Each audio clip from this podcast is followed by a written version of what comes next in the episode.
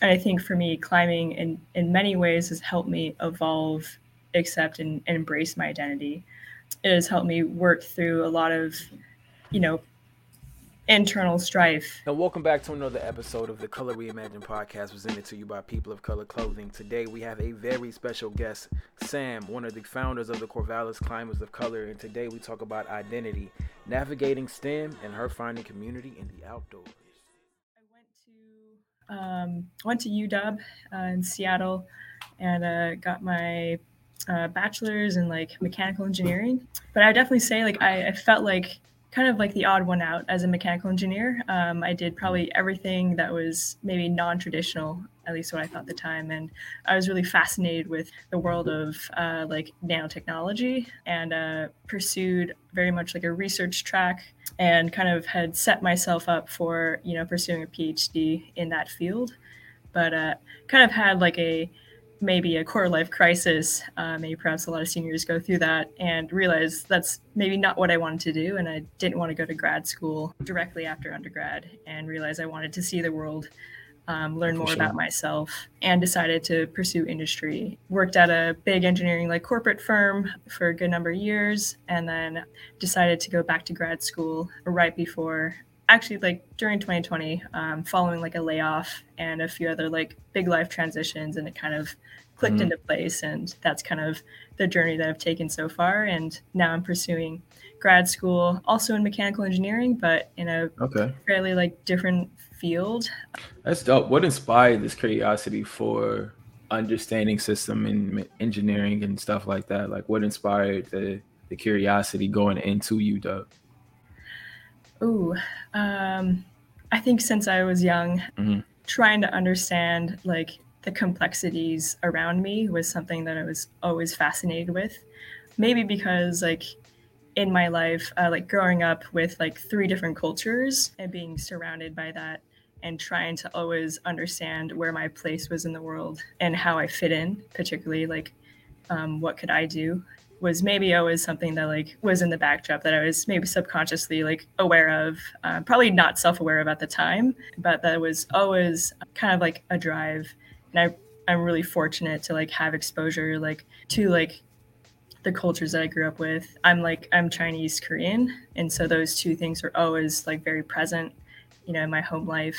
But realizing that I grew up in a very like white neighborhood in a suburb of Seattle, realizing that was very different kind of was like a sign or like a message like okay like i'm definitely not the norm here mm-hmm. and uh, how does my identity fit in with everything that's going around me and that's that's really cool like it's really cool to to kind of see how that exposure is kind of like and the inspiration has led up to you being in Corvallis pursuing your master's in mechanical engineering. Right. Earlier in our conversation, you said that you know being at UW and being in mechanical engineering was somewhat. You didn't use the word uncomfortable, but you kind of said something along those lines in regards to like being in that that educational environment. Like, what did you mean by that?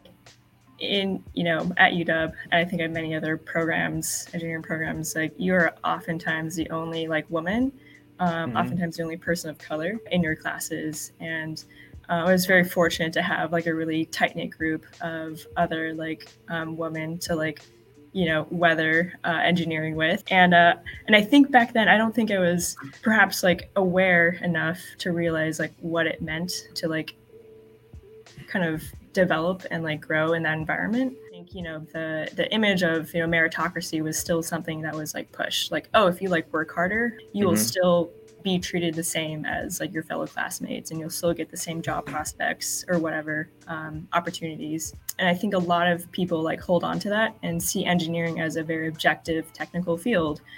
But of course like it's not and nothing is. But that's kind of what we tell ourselves in these academic institutions. And so it's really interesting to come back to grad school after you know five years like in industry and kind mm-hmm. of come with a different lens, kind of see like, yes, I'm entering an institution again that upholds a lot of systemic like racism and like a lot of injustice that we see in society, reckoning with like, okay, like what is my place and what is my privilege and power, you know, coming back as a grad student. And uh, sure. so it's, it's been definitely like a journey, but I'm seeing like a more positive trend in academia to reckon with like their role in like creating these institutions that uphold like power structures. Yeah, and I would imagine a mechanical engineering is a is a field that's dominated by males, white males specifically. So even navigating that that environment as a woman of color, I can only imagine is at points frustrating and almost having to prove yourself um, from a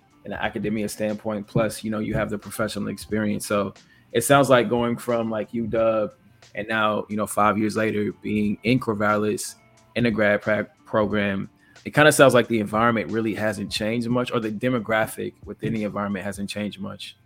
Is it safe to say that? Uh, yeah, I think it's um, probably safe to say that. And it's something that I've, it was kind of funny coming back. I was like, oh, like, I wonder if a lot has changed, you know, in that mm-hmm. time.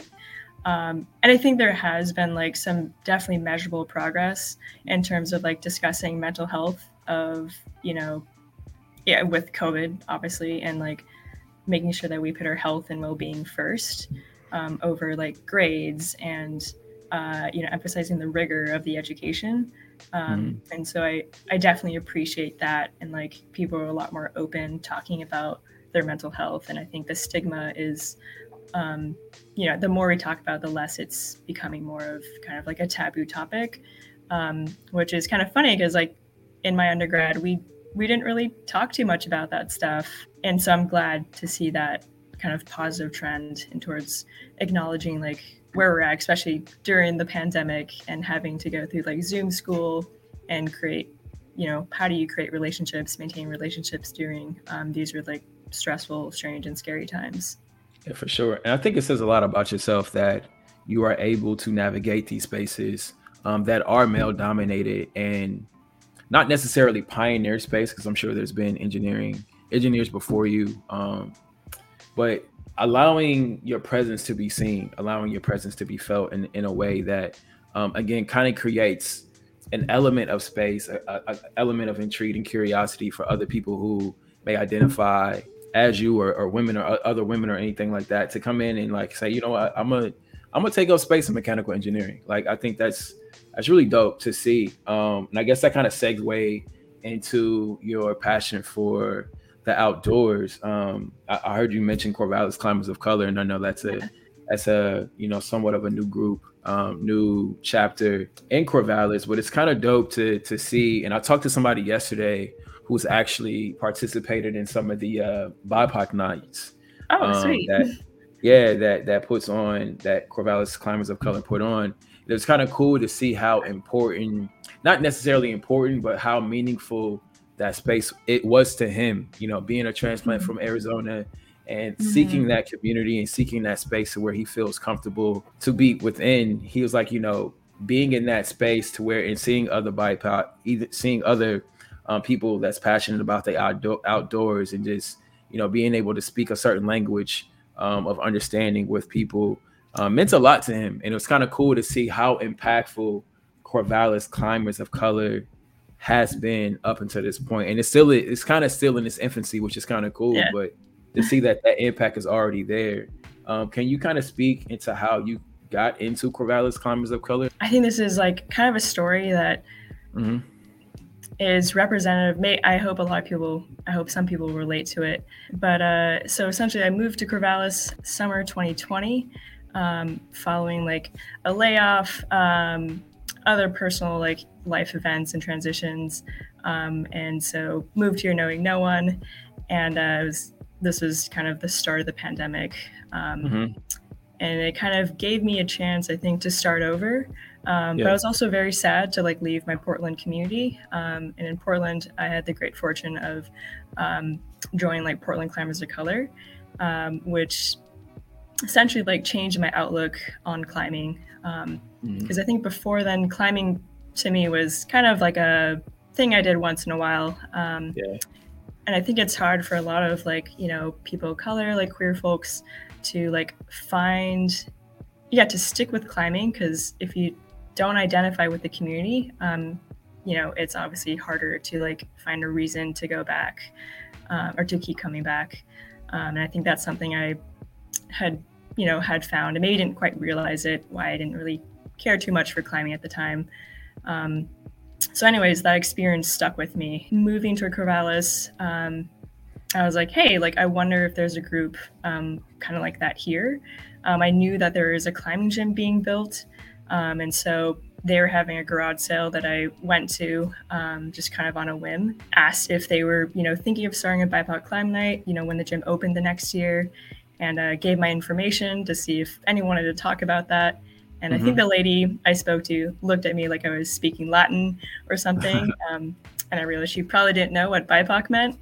Anyways, the summer passed by and uh, didn't hear anything from them. I figured they probably lost my information. No big deal. But in fall 2020, I got an email out of the blue from from the co-owner of Valley Rock Gym, Johanna Garcia, mm-hmm. asking if she wanted to talk um, with me. And and since then, um, we've created like a really strong partnership and like friendship um, mm-hmm. from that. And that's kind of where Cl- Corvallis Climbers of Color got started. And I like created an Instagram account, made my friends yeah. and family follow it, and like had like five followers for a really long time. Um, it kind of became almost like a blog for my journey, kind of leading up to um, like building this organization. Um, and uh, we debuted our first climb night a month after the gym opened in May 2021. Since then, it's been we've been hosting like two climb nights, uh, two BIPOC climb nights a month. One of which is our BIPOC Affinity Climb Night, where we close the gym at 7 p.m. to create that BIPOC specific space. Um, it's probably one of my favorite nights at the gym. That's um, what's up. That's what's up and uh, yeah. it has brought people from like all over like oregon from like eugene portland salem. We had some folks you know passing through from seattle. So just like really cool to like see all these people like you know come and gather in this in this space so. It's really dope that uh you know that you just merely kind of like hearing about the, the business and then you know inquiring leaving your information not hearing anything and then hearing something and then creating an Instagram. And now it's like, I spoke to someone yesterday that loves, you know I'm saying, the two, the two nights a month and looks forward to them just as you do. Um, and the impact that you've been able to carve out, that the, the space you've been able to pioneer and create for not only yourself but other people to kind of take refuge, a space that's learning, a play, a, a space where people can not feel intimidated, you know what I'm saying? Not knowing as much about climbing, they can come in and get um, information and feel supported and feel safe. Um, and it's really dope that you've been able to kind of create that. I, I don't even want to say on a whim, but just like, did you envision Corvallis Climbers of Color being what it is today? And it's still in its infancy, mind you, but did you have like an inkling that, yo, this can really be like a community thing and really impact and bring people together from all over? If I'm being honest, I I could not have imagined kind of like where we are now. It's like you know almost kind of a year later uh, mm-hmm. when I first like created that Instagram account, and and I say that because I think you know there's like obviously self doubt that factors in yeah, when I like sure.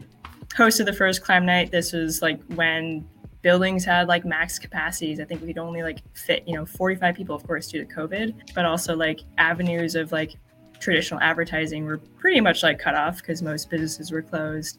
Um, yeah. So this was like, I think the first time we really relied relied on like social media. We opened the doors at seven, and uh, I was like, well, you know, if it's me, my friend, that's great. send a picture to my mom, say we did it. Um, but uh, people like kept coming in the door, and we ended up filling the gym to max capacity that night. And I think that was a really powerful like statement um, that if you create these spaces, if you create the access, like people will come. And, uh, you know, it was me and, you know, obviously I didn't know much about Corvallis. So I was like, I don't know if there are any like people color. Yeah. Like, I, yeah, yeah, yeah. I, uh, you know, before I moved down there, I looked at the demographics. I was like, hey, this is like wider than Portland. So we'll mm-hmm. see. But it shows that people are yearning for this space and this kind of community. Um, and I quickly realized after that these nights were more than just about climbing. It was about like community and support mm-hmm. and belonging mm-hmm. and representation. It was so much more than about climbing. And that has like that has guided like how I want to like kind of drive this organization. Um, I think it'll determine kind of the programming that we'll like pit on. But like first and foremost is like how do we create like a safe, supportive and like comfortable environment at these climb nights to welcome yeah, everyone, sure. um, whether you've climbed or, or not. For sure, I can definitely empathize with you in regards to like putting something out there and then like keeping your expectations low and just like if yes. it's one person that shows up, it's like, hey, you know, I contacted one person, but um, in spaces like like this in, in in a demographic like this in Corvallis, like it means a little bit more to be a person of color, right? And it, it means a little bit more to surround yourself with people who who understand you, right? Whether it's just like an inside joke or a, a slang or something. It's just those small things that just that mean the world. So the fact that you you know took it upon yourself to create a space for people to come in, whether they're passionate about climbing or not, it's it's like it's really dope. And I commend you for that. Like I, I seriously commend you for like being bold enough to take that step because a lot of people like they'll talk about it, but you've done it, you're doing it, and you're impacting community in a real way. And I talked to I think his name was JC. He's from oh, Arizona. Yeah. Mm-hmm. yeah, he's from Arizona. Just I can tell like he just kind of brightened up and kind of like when he was talking about Corvallis climbers of color and the BIPOC nights, like I can tell it really means a lot to him. So again, I commend you for like doing your thing for real, for real. Yeah, thank you. That means a lot. What kind of got you into the outdoors? Like I know for me, I try to advocate for the outdoors from what from the little that I know, but I'm I'm originally from the South. Um, and okay. in the South we do things a little different. Um, so coming up to the Pacific Northwest, I was taken aback by all the greenery, right? Because in the wintertime, everything dies, and I came here in the heart of winter. Um, yeah. So when I got here, I was like, the grass is still green. What? like, where are all these evergreens coming from? And it was like, it was a, it was a shock to me. And then even going on my first, you know, hike slash nature walk, it was it was an experience for me. Um, it, it, it allowed me to appreciate the environment um, in a real way. But when you're in environment, when you're in the environment and you see it moving just naturally, um, and you're intentional with being there, it just kind of hits you a little different. So I've I've I've since become open to the outdoors and exploring the outdoors. I haven't had I haven't went climbing yet and I haven't went camping yet. And those I, I talked to somebody the other day about camping, but those are two things that I kind of want to get into and try um, and introduce myself to. So, like, what's your story with the outdoors, and like, how did that affinity, that love, and that that that passion, if you will, for the outdoors develop in you?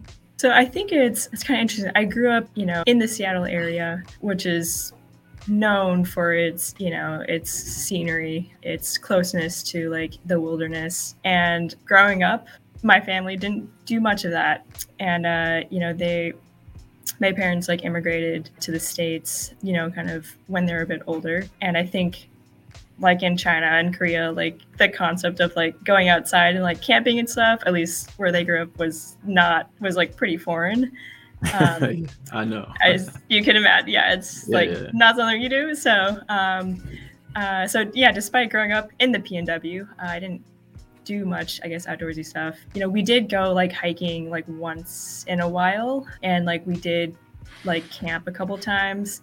Um, but after kind of like a scary experience where I think, you know, we were pretty young, but like when you say we are you referring to like you and your parents?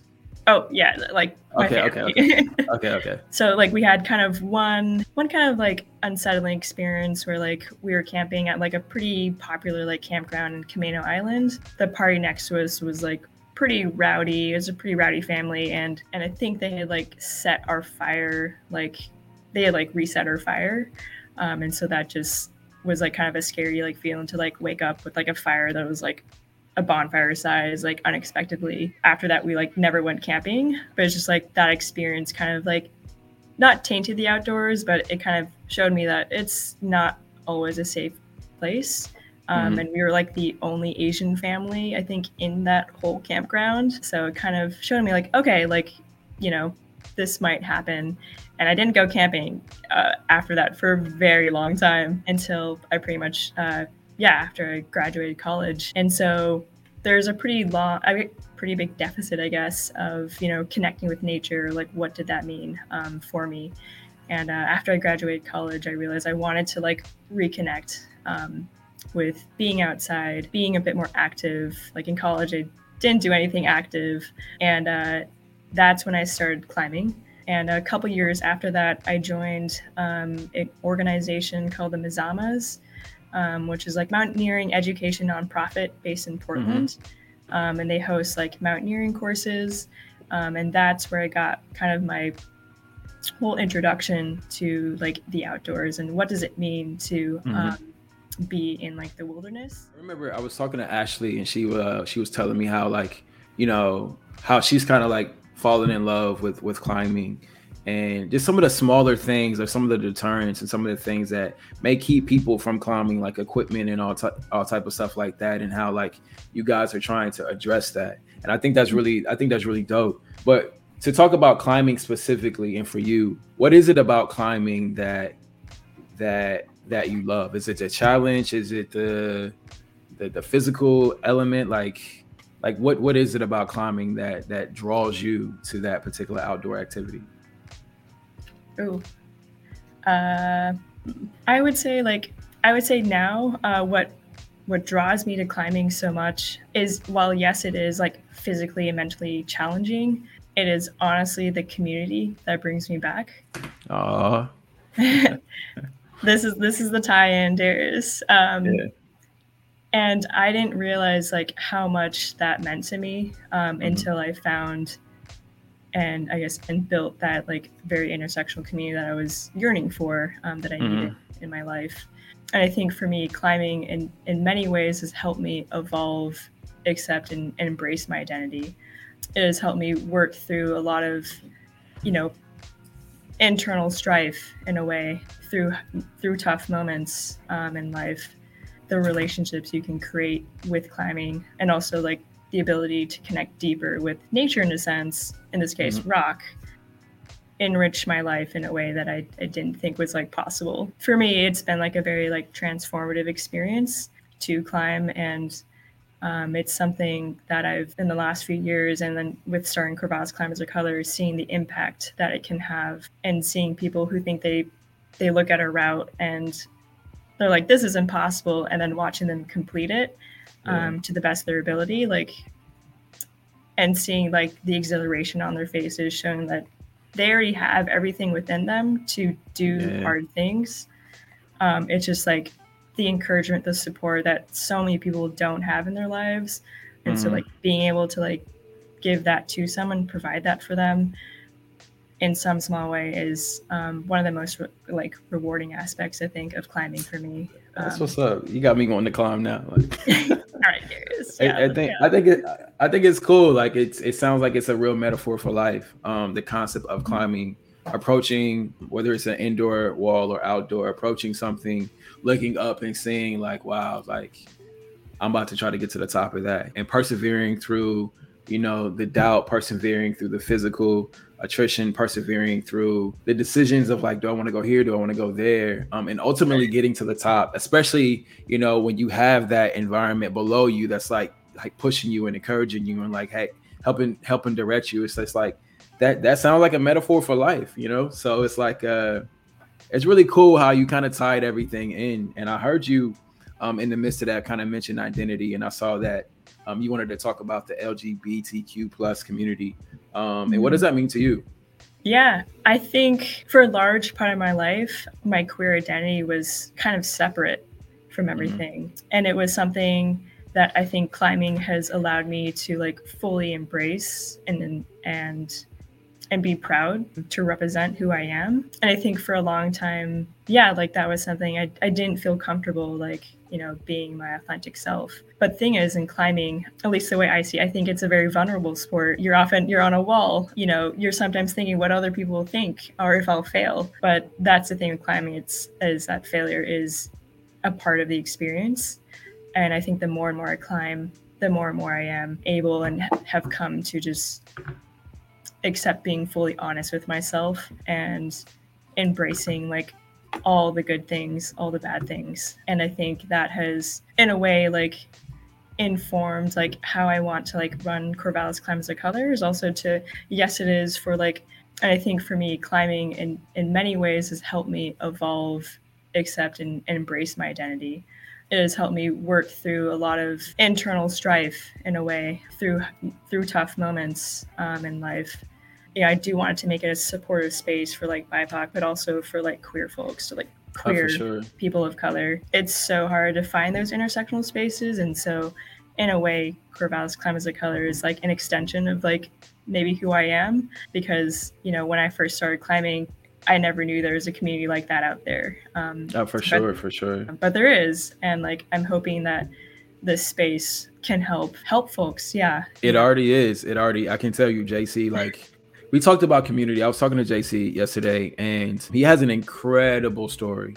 Incredible, an incredible story. One that that embodies boldness, bravery, liberation, confidence. But one of those things that's kind of missing from his story is finding that community right and that's mm-hmm. one of the things like i felt to I, I, asked him i was like do you feel supported and have you found community and that's when he mentioned corvallis climbers of color so you know the things that you aspire to like you're actually doing it you know what i mean like you're actually impacting community in a weird way and i cannot say in a real way and i cannot say that enough because what you're doing is so important right the intersectionality of of you know creating sp- space for bipoc um, space for queer people and feeling safe is just like it's paramount. So like it's and I can see like the conversation with JC means so much more today in the conversation with you. Um, mm-hmm. you know, seeing those two things come together is like it's it's a beautiful thing. Like it's a beautiful, beautiful, beautiful, beautiful thing. But you mentioned that you didn't feel comfortable being yourself at some point in regards to I'm discovering I don't know how to I don't know how to put this. Is discovering your queer your your your queer identity? Was it was it was it more so you trying to convince yourself otherwise or was it trying to more so make the people around you comfortable i think it was a lot of like self like self acceptance and a lot of probably like you know not feeling not knowing other people like like me because i can't say i had like a queer community like in college because um, like i wasn't out back then and i think through climbing and through the many experiences I've had and the people I've met through the community there um, has helped me like since then. I mean, live a much fuller and like vibrant and authentic life. Um, and I think that is is it's like an analogy, right? Mm-hmm. Um, like climbing is life, and like, and I think it's yeah, just like a lot of like where I work too, like you know, in a very like white dominated, like cis heteronormative like mm-hmm. workplace. Um, mm-hmm and so i just you know at the time like didn't feel like comfortable climbing i mean coming out um like to all my coworkers. Um because mm-hmm. that was kind of when i was first starting my career and i wanted to you know do a good job. Um, that's kind of what i had thought that was you know what I s- was supposed to do. And i think you know a lot has changed since then. And i think it's because like i now have this community that I know will support me, um, that I am like able to like live, you know, authentically. And and yeah, it's like it's been a journey for sure. You know, there are definitely times when I was like, I don't know if I'm ever gonna find this community. I know a lot of folks like feel that too. You know, I'm hoping like Corvallis Climbers of Color will hopefully like set the foundation, or at least the groundwork for, oh, yeah, for you know sure. maybe other organizations, you know, to uh, to start and it's evident, you know, that the more we create these affinity spaces, like the more that they will continue to happen. And I think that's just like a really inspiring thing that inspires a lot of the work that I do too. It's like it's not just for folks here, it's like hopefully setting a precedence for for people um, in other communities.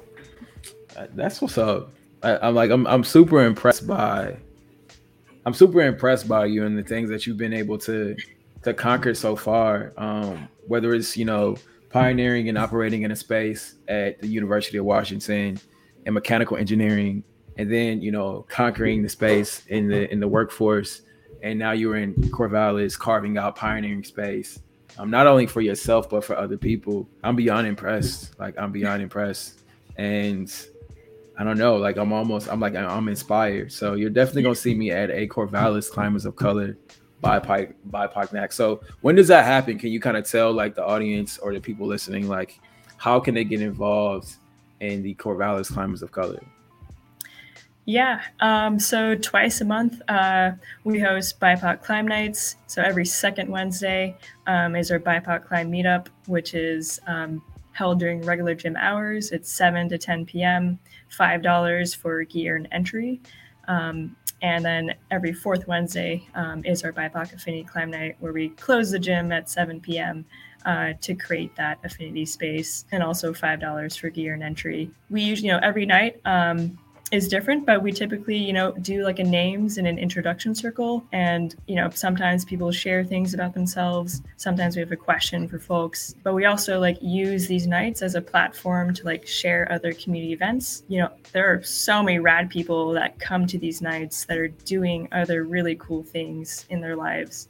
Um, so we also want to like make sure that these are spaces where people can like share um, what they're doing to create that connection and create that that network.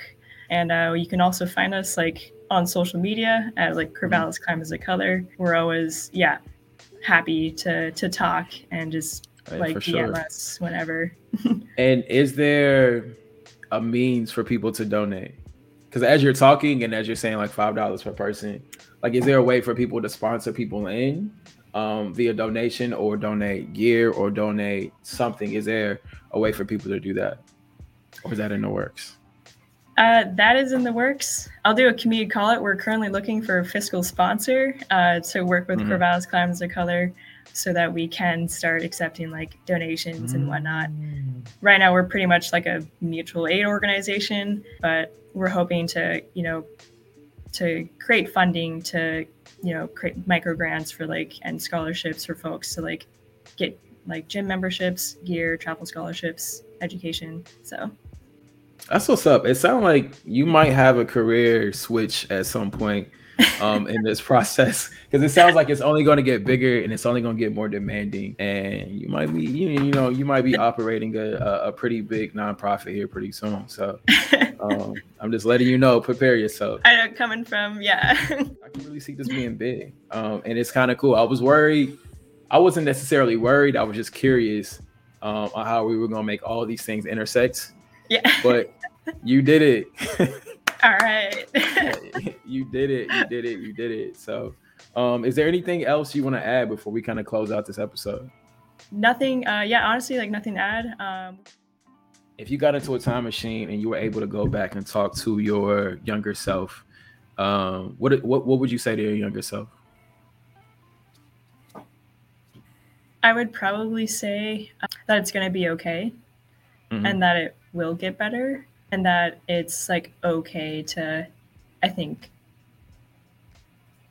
switch paths um, it's okay to take the slow and patient path um, and that's actually the path that now i've learned i think through a lot of experience that's more my speed and that sometimes things like take time to work through but like mm-hmm. going through that experience and sometimes it'll be really painful experiences to help you become the person that you are. And so there's definitely yeah like a lot of that mantra like it'll be okay.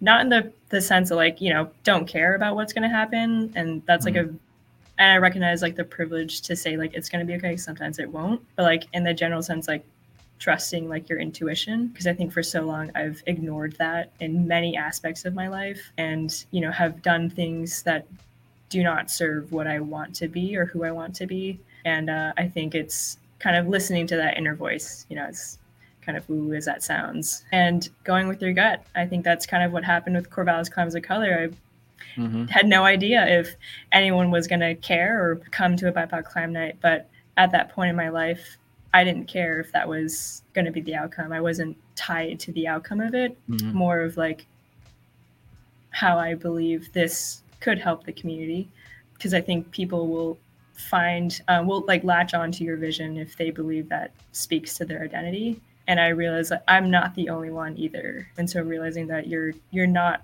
alone as much as you think during a pandemic. Mm.